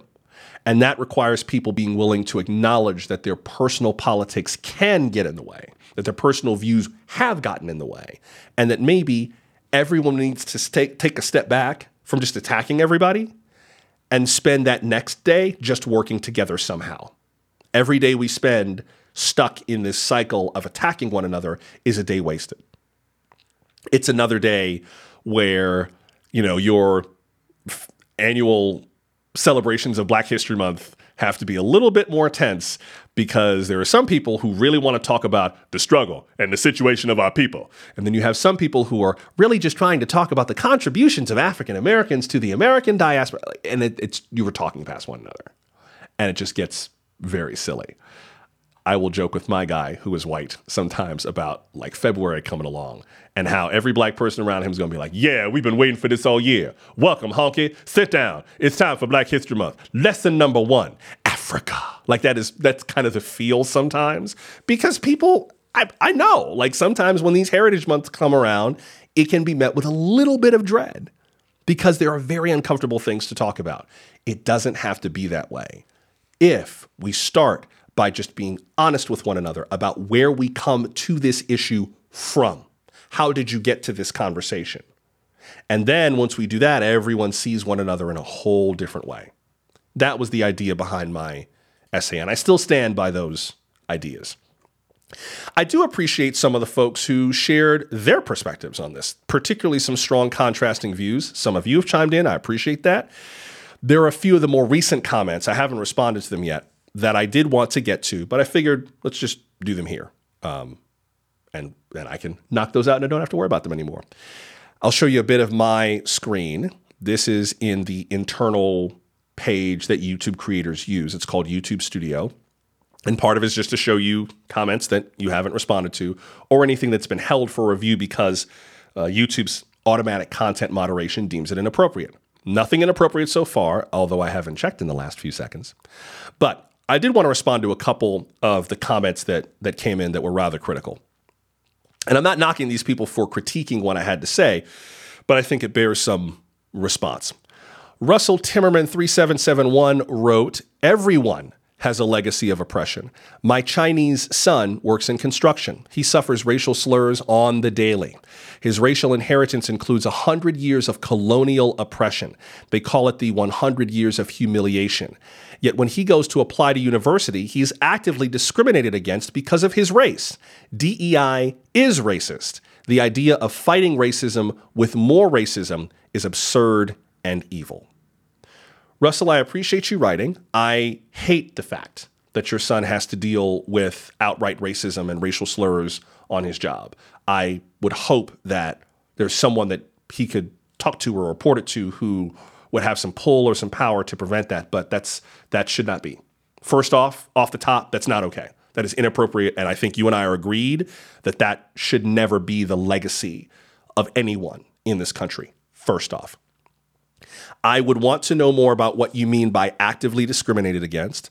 That was one of the points that was brought up in the case brought against Harvard and UNC Chapel Hill about affirmative action programs.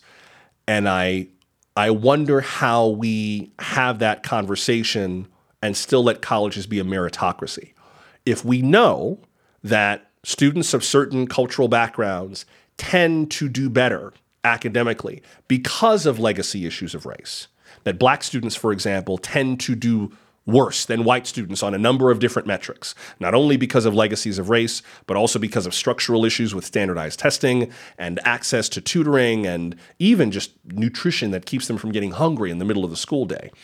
If we can discuss those things, then we also have to find a way to discuss that certain demographics of students don't struggle academically as much. White and Asian students tend not to have some of those same legacy issues as black and Hispanic students do. That is a fact. Is it unfortunate? Of course it is. It's terrible. But it is a fact that certain students are affected by different factors. So if we're talking about a pure meritocracy, that complicates things. To be actively discriminated against because of your race, I guess I would want to hear more about why you see that, like what the discrimination was. Maybe that's a story you can tell, and I'd be willing to hear it. But in terms of DEI being inherently racist, the idea of fighting racism with more racism, that is a misunderstanding of what racism is. Racism is saying those groups belong at the bottom. It's not saying some groups belong in the forefront for a minute to talk about what it's like to be at the bottom. Just because you elevate the conversations of some doesn't mean that you necessarily relegate the conversations of others. This is, I think, what a lot of people don't understand about talking about race and diversity is that when we talk, or even any other cultural dividing line, when we talk about sexism, and when women and trans people and gender nonconforming people are allowed to share their stories, that doesn't mean that men have been rendered useless. It means that women have never fully been viewed in the depths of their human value. And it's time to have that conversation. Should we have conversations about men's issues too? Absolutely. Does it mean that you can only do one or the other?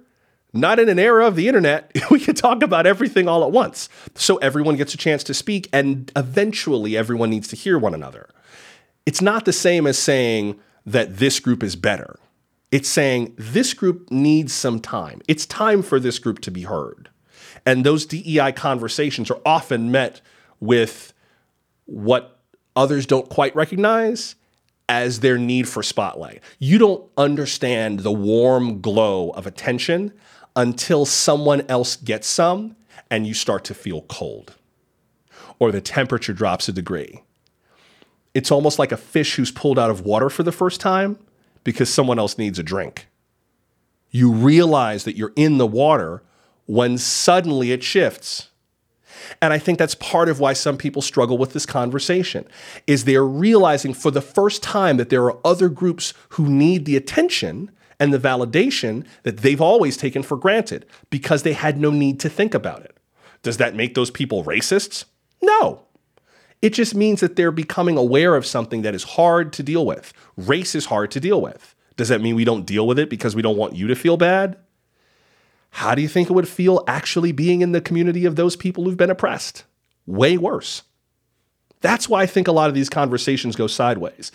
Is the moment of realization is not met with an effective conversation that says, "Hey, talk to me about what you're feeling. Be honest. You don't have to make me feel good. If this hurts, I want to know so we can deal with it." And then make room for people to go, this feels like this, that, or the other. I don't understand, and this doesn't feel, and why are we doing this? And this feels like reverse racism. That needs to be said in a space where it can be met with empathy, because that realization for the first time is just a blast of emotion that people don't know how to deal with. But we know the blast comes. And maybe if we were better at dealing with that, it wouldn't feel so much like, you know, DEI is racist. Are you sure?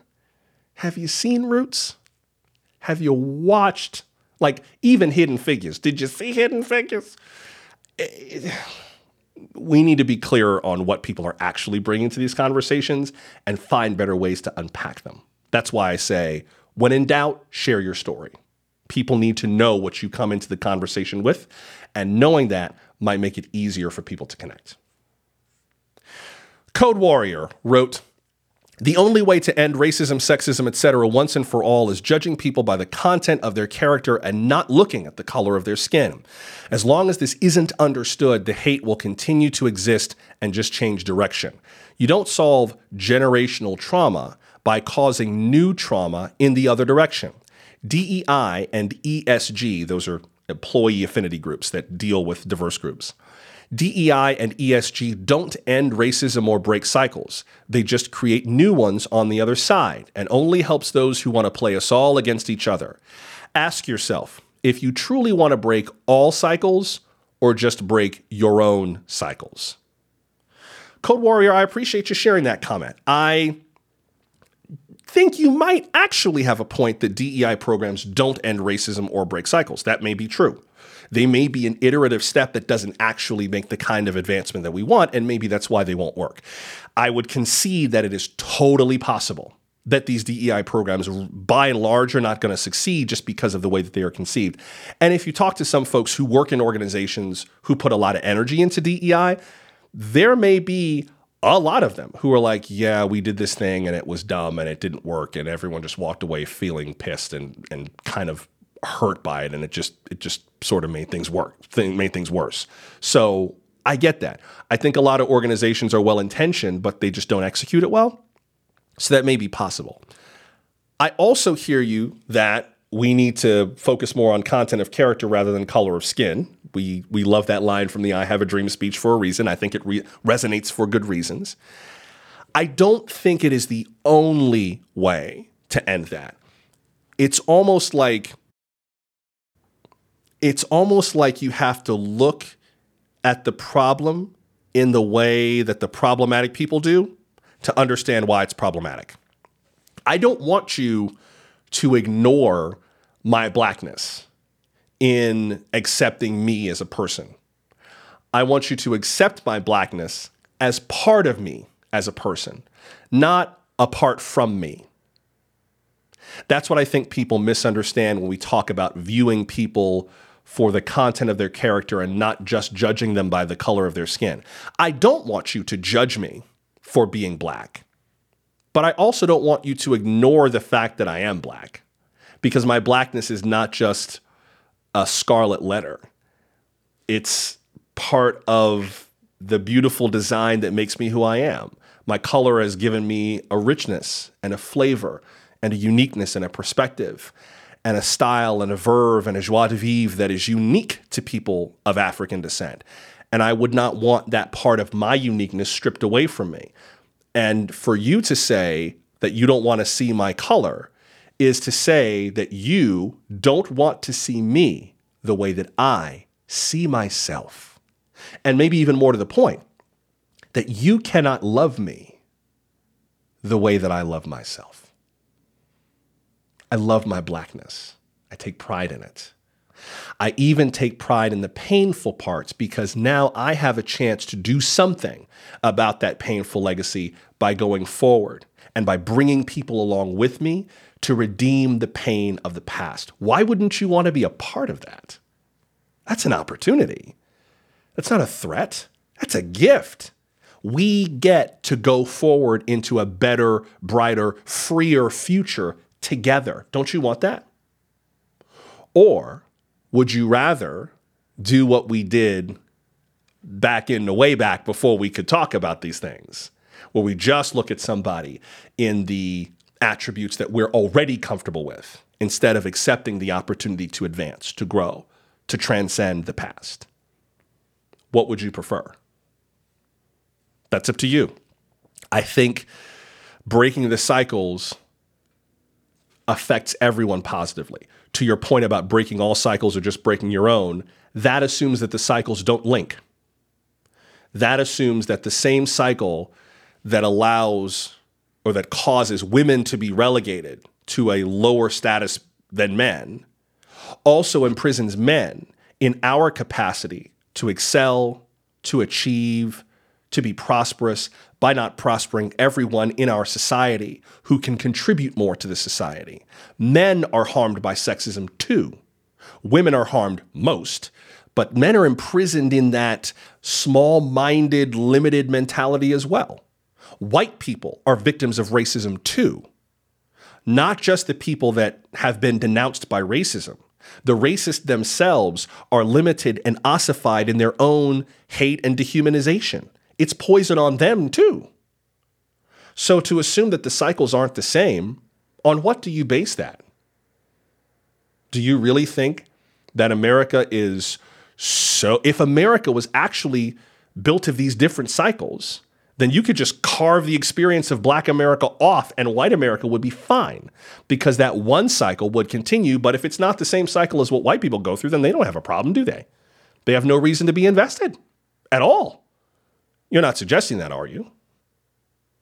We're all much more linked. I love the way that Bayard Rustin put it. Bayard Rustin was the man who helped plan the March on Washington, where Dr. King gave the I Have a Dream speech. Colman Domingo uh, has been getting honors for his portrayals of Bayard Rustin in a new movie called Rustin. And in a wonderful twist, Bayard Rustin is a was a gay man who is actually being played by a gay actor, a black gay actor, which is fantastic. Bayard Rustin once said, We are all one, and if we do not know it, we will learn it the hard way. We are all one, and if we do not know it, we will learn it the hard way. That's the whole point. This web of mutuality, which I believe is a Dr. King quote, quote, but which I will look up right now just to make sure I, yep, network of mutuality. See, we all like to talk about the content of the character, but we don't like to read the rest of the book. Martin Luther King Jr., in his book, Why We Can't Wait, wrote, We are caught in an inescapable network of mutuality, tied in a single garment of destiny. Whatever affects one directly affects all indirectly. Unquote. So, yeah, it's cute to say that, oh, your cycle, my cycle. It's cute that you think that you can escape this. That if I start to sink, that you won't drown too. And conversely, that if I don't reach out my hand to help you, that I could be dragged under the waves myself in ways I cannot yet see, but that will surely hold me to account someday. James Fraley may have had one of the sharpest responses. James Fraley commented, You're five minutes into the ramble and have made zero points. And the difference between cancer and racism is that cancer is still a very big problem. Racism was dying until DIE, which is a way that some opponents of DEI have flipped the letters around. I'll explain that in a second. Racism was dying until DIE and all the race baiters found they could make money on it. Okay, smart Alec. Let me first explain the cancer remark. I said earlier in the piece, and this is for those of you who may not have seen it earlier, that I kind of tried to respond to the, the pushback to dealing with this issue in general. And one of the things that I wrote early in the piece was racism, bigotry, and hate are terribly uncomfortable things to talk about. Granted, it's not an argument applied evenly to tough subjects. Imagine the outrage if someone said, Jesus, every day it's like cancer this and cancer that. Can, can we please not spend every waking minute talking about it? Except the cancer of bigotry is closer to being cured than ever before in American history, and we could be the generation that wipes it out. Ain't that something to shout about? So that's what I wrote in the original piece, and that's why he's referring to cancer versus racism. Okay, so you don't like that I was rambling for five minutes. I tend to ramble, guilty as charged. As far as the difference between cancer and racism, if you say that I haven't made any points, but you remember that I made the point about cancer and racism, didn't you just shoot yourself in the foot? You said I haven't made points, but you just criticized one of my points so then I have made a point, or is that, or is that not, does that not count as a point? Well, but you you made a counterpoint. So can there be a counterpoint without a point first be? You may have wanted to edit this comment before you hit send. Anyway, racism was dying until DIE and all the race baiters found they could make money on it. That goes back to a tweet by Elon Musk, which I will try to follow a post on X that I will try to find very quickly where he basically said, maybe he wasn't the one that sent the original one, but he was commenting on the whole scandal regarding Boeing and that door that flew off of one of the 737 MAX 9 jets, which we now know, it seems, came from a service facility without the four bolts that it needed to stay on the plane. Crap. Oh, God. We'll talk about that another day. But basically, he argued that DEI programs are making us less safe because there is too much of a focus on diversifying workforces and not enough of a focus, in his view, on hiring the right people for the job. That caused some people, here it is. Let me just find, I'm trying to find the original post. I see it in an NBC News write up in which they quote the Post, and I'll use their write up for now. I'm just trying to find it quickly, but I can't find it quickly enough.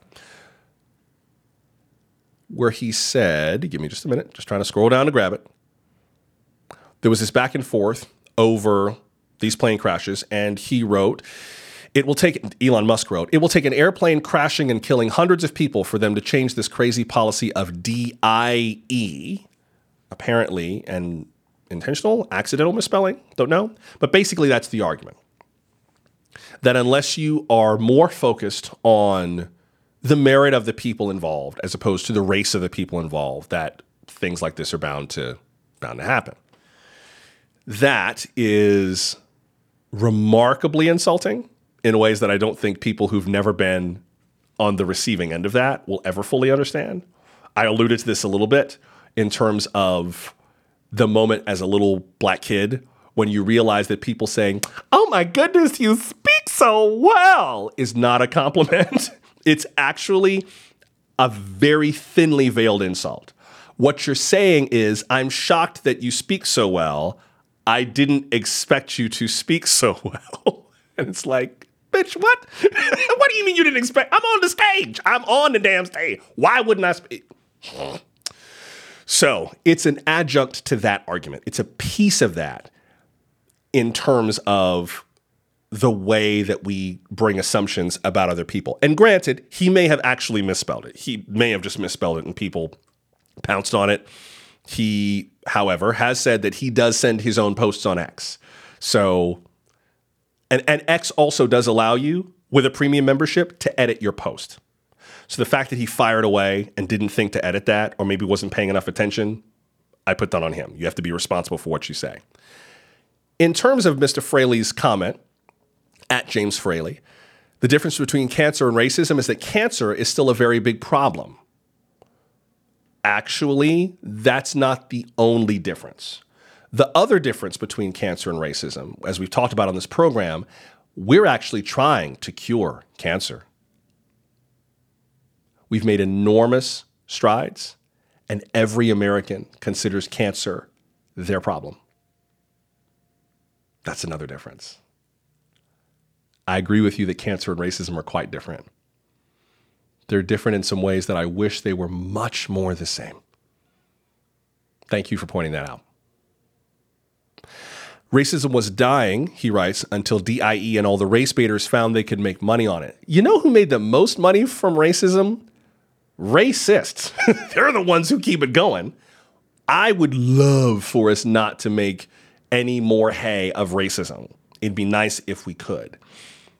What we have found also, there have been a number of studies that show that organizations that do focus on what we now call DEI, whether they call it that or not, that organizations who do the work of trying to make their institutions more diverse, equitable, inclusive, accessible, to focus on the community of people that they're building, and to actively recruit beyond their blind spots. For example, if your executive ranks are all or mostly white males, to even think about going to organizations that work with women in your industry, people of color in your industry, and saying, hey, we would like you to know that we have jobs available. We're not even looking for you.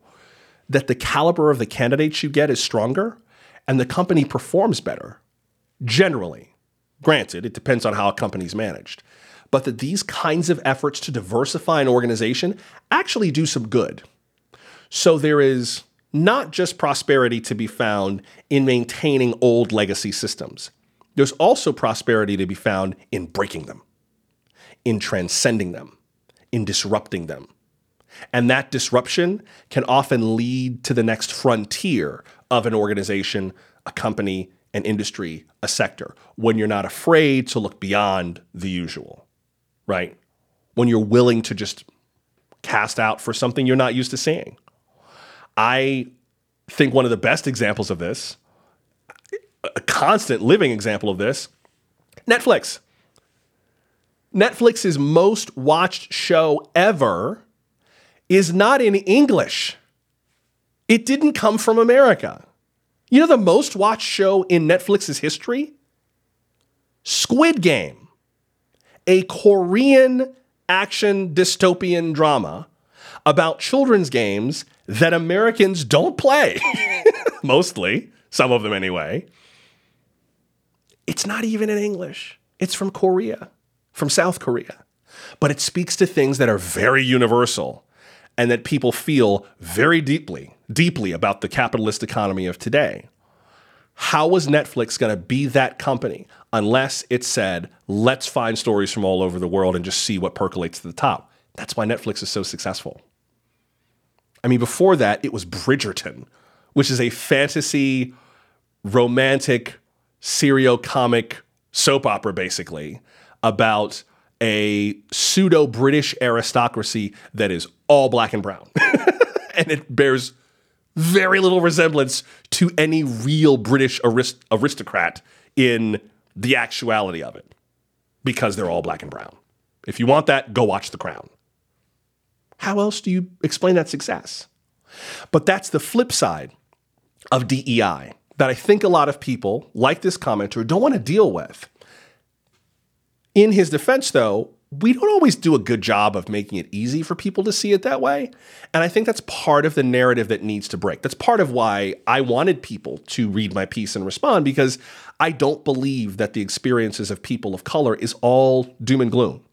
I have a huge problem with so much of Black History Month and Black Heritage Month being about the struggle of Black people. Do we have to talk about that? Hell yes, absolutely.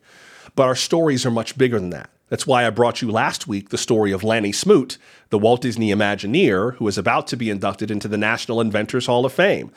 Lanny Smoot is only the second person from the Walt Disney Company ever to receive that honor, a black inventor. He has more than 100 patents, about 74 of them are just with Disney.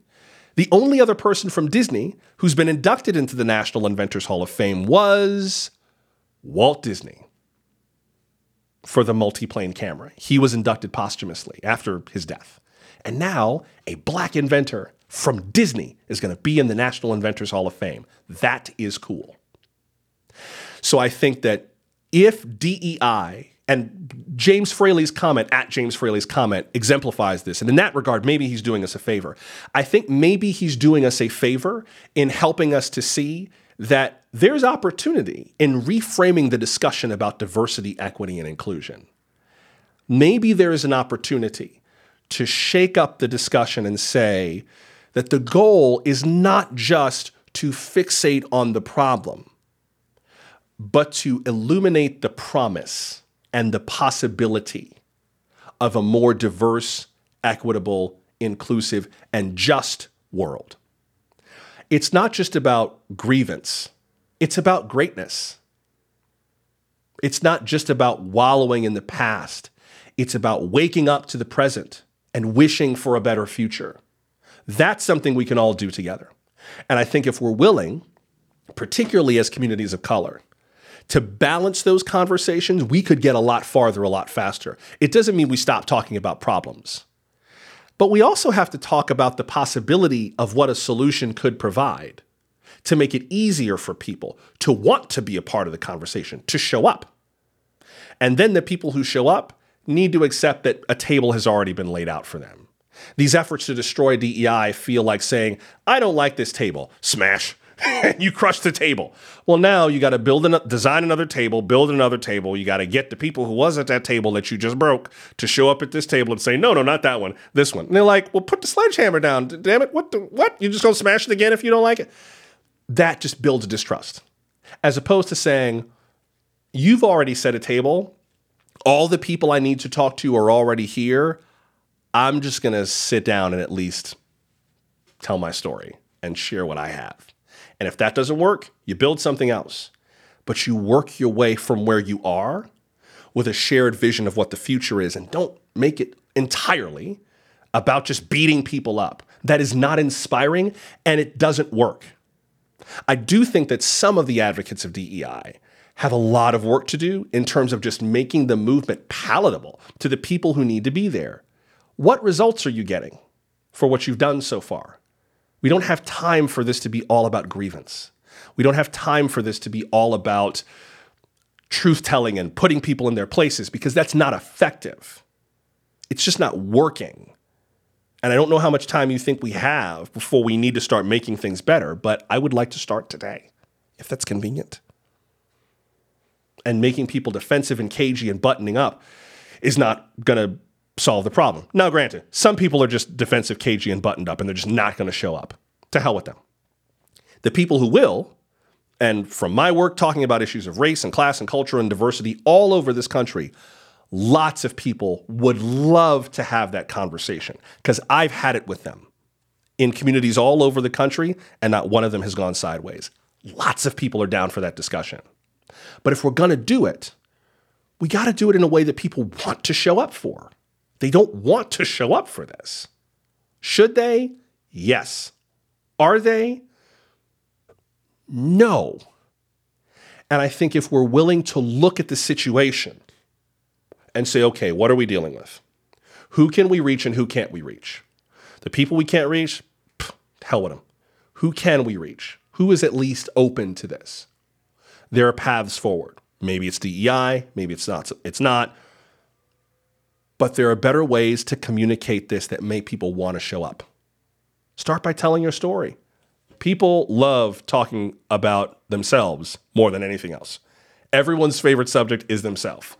To borrow and paraphrase a line from Willie Nelson, I am always on my mind. And that and now I'm going to hear him singing it that way for the rest of my life. I am always on my mind. That's all it's going to be the, for the rest of my life. But you understand what I'm getting at. Get people to talk about who they are. And that's part of the opportunity in these heritage months is to get everyone to feel like, oh, well, maybe I need to know about AAPI Heritage Month because it connects to me somehow as a black person. Maybe I need to know about LGBTQ Pride Month because it connects to me somehow as a cisgender straight person. Maybe I need to know about this. Where is that bridge? That's the hard part. Step one, just tell me your story. Who are you? Well, I don't have any black heritage. That's okay. I'm just sharing my heritage. I'd like you to hear mine, but maybe I could hear yours too. So tell me about you. Radically different approach and disarming so that the people who feel that this is just about race baiting and making money, like at James Fraley apparently feels, are thrown off from their default responses they don't know how to handle it when someone actually invests in them and gives attention to them. Joshua, this is our month. We're supposed to be the ones getting the attention. I know. But you get what you give. Life has taught me that over and over and over. I only get what I give. And the more I'm willing to give it to others, the more others are willing to give it back to me. In various ways over time, the net effect is always more positive if I model the behavior that I'm looking to get back. It changes everything.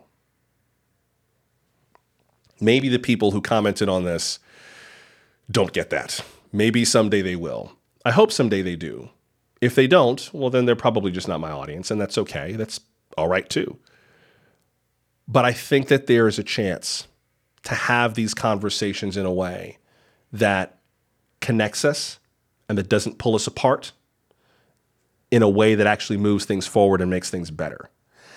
And I don't think that anything that creates that dividing line is going to help. If that means that what we now call DEI has to go, maybe there's a better iteration. Maybe that does go away and we say, okay, what do we learn from this and how do we move past it? But it's got to be about us together. It's got to be about us together, as told through the stories of individual groups. But ultimately, it's still about us together. That's the goal. That's what I think the goal should be. Let me go back through some of your comments and see what I have been missing as I've just been here yakety yakking. I appreciate y'all listening, by the way. This is, it's always a big issue, and I try not to make it so vast, but it's, it's a, it's a big issue. Um, let me get to been there, done that too. Hello, I see your comment. I don't know if I've seen you in the chat before, but welcome. Been there, done that too writes, I think it's being played against each other. Politics have used color to play us all. I do believe there was racism years before this era, but today the political parties use it to win. They know if they divide us, they win, we lose. My family is mixed black, white, and Hispanic. They just keep us all broken. I hear you on that. I think divisiveness is still a very effective form, form of politics. If anything, what we're seeing now in Congress shows how ineffective divisiveness can be because that idea that the enemy of my enemy is my friend is not really working out very well for, for Republicans in Congress right now. And we'll talk about that maybe tomorrow that kind of common enemy intimacy is just not effective. So I don't know if that's the case. But I hear you on that in terms of trying to to keep people from playing us against one another. That's why I think that giving people more ways to reach out is more effective. That's more effective than anything else. I want to get to Nora. I see your comp. I'm sorry. Humanity, first of all, uh, says Squid Game wasn't even that good. Okay, I will leave that. I will. I'm, I'm definitely not getting into that debate. Um, I've only seen very little of Squid Game because I get squicked out by like blood and guts very easily with movies. Um, and I understand it's a rather brutal series, but one of these days I will watch it through my fingers and be like, no, tell me when it's getting scary. Does somebody get hit? Oh, no, no, no. I don't want to, no blood, no blood, please. Maybe one day I'll watch a little more of it. But Nora writes the DEI adjacent industry does enforce ideological purity tests and add kludge to the economic market. See Gay, Claudine Gay, acting against conservative blacks. See also SPLC, preach the greatness. And then Joanne Hello, Joanne. Chimed in on YouTube. Love this. Always like to look for the positive in things. I agree with Nora. Preach the greatness. Off to share the clip on my social media. Please do. I appreciate you sharing the clip. And yeah, I just think it's it, it, it's not inspiring unless we do that. I think that's why people like to quote Dr. King, but they quote the inspirational part. They don't want to quote that other part about the you know about controversy. I mean, Dr. King said that tension can be a good thing. He said there's a kind of constructive tension that's necessary for growth. No one wants to talk about how much Dr. King liked the idea of tension. He said that America needs to be true to what it said on paper. That when the founding fathers wrote the Declaration and the Constitution, they were writing a promissory note, a check to which all Americans are heir. And we don't like to talk about that because it's not inspiring. But if you start with what's inspiring, you can work forward to the practical. But you got to start with what's inspiring because it gets people in the room. Solange the First, I like. Oh, yeah, I like your Todd Rundgren parody in terms of how we always like to talk about ourselves. Hello, it's me. I, th- I thought about me for a long, long time. Yes, indeed. Absolutely. Uh, for sure. I, I, I, yeah. It's fascinating. It's fascinating. But yeah, it's but it's the truth. We like to hear I mean, we like to hear ourselves talk. I'm doing a I'm, look at what I'm doing right now. I'm I feel I feel very convicted right now. How dare you make me feel ashamed? But it's the truth. It's the truth. And finding ways to get people to tell their stories is kind of cathartic. It makes it okay to just be who you are and come from where you come from and not feel like you're going to be judged the minute you walk in the door. I, Nora, I see what you just posted. Nora wrote, I am in my late 60s and white. When I was a young teen, my grandma said to shop for fashion accessories where the black whores shop. She was right. I guess they had black women walking the hoe stroll back then. She was right, but quoting it has gotten wild reactions. Mm-hmm. I'll give you another wild reaction. Mm-hmm. There you go. But I also love the fact that you can share that story because you're not asking us to agree with what your grandmother said, right? You're saying it just to paint a picture of what life in her world was like. And people can think what they want, but I think just being able to say it and not having someone go, How dare you say such a thing like that? Schmack, and evict you from the room is necessary. We got to be able to tell our stories. We got to be able to talk to one another about these things. And I think the more that folks like you, all of you watching, all of you listening, are able to just be, to just sort of let the story be what it is, and then let people's reactions kind of shake out as they see fit, that's positive. That's powerful. And that will make a difference. I believe that will make a difference. Thank you all for sharing your stories on this. It's it's a difficult thing to work our way through. It's a very difficult thing, but I think that people are ready for this conversation in ways like they haven't been ready ever. I think that's a good thing. I think we're going to be on the vanguard of that kind of generation or the or the nation that's going to be able to start walking away from some of these social ills and that's a good thing. That's a really good thing. I am going to pause here for the day. I do want to talk to you about the future of journalism. That will come up on tomorrow's program, partly because the story keeps moving. There have been more developments and more developments, and I will bring that to you on tomorrow's show. Also, we'll talk more about the Senate border deal. They just voted, it's dead. So, we're going to have to talk a bit more about the future of bipartisanship on this program tomorrow because it is not looking very good. But you know what looks great? You, my friend, You've never been better. I'm delighted to have spent time with you today. Remember to go to nightlightjoshua.com for all the links to stay in touch. Also, do follow the podcast and the YouTube channel. Please write a review of this episode. Let folks know what you thought, whether you liked it or not. But until we meet again, I'm Joshua Johnson. Thanks for making time for me. And as always, my friends, keep on shining because someone, somewhere, needs your light right now.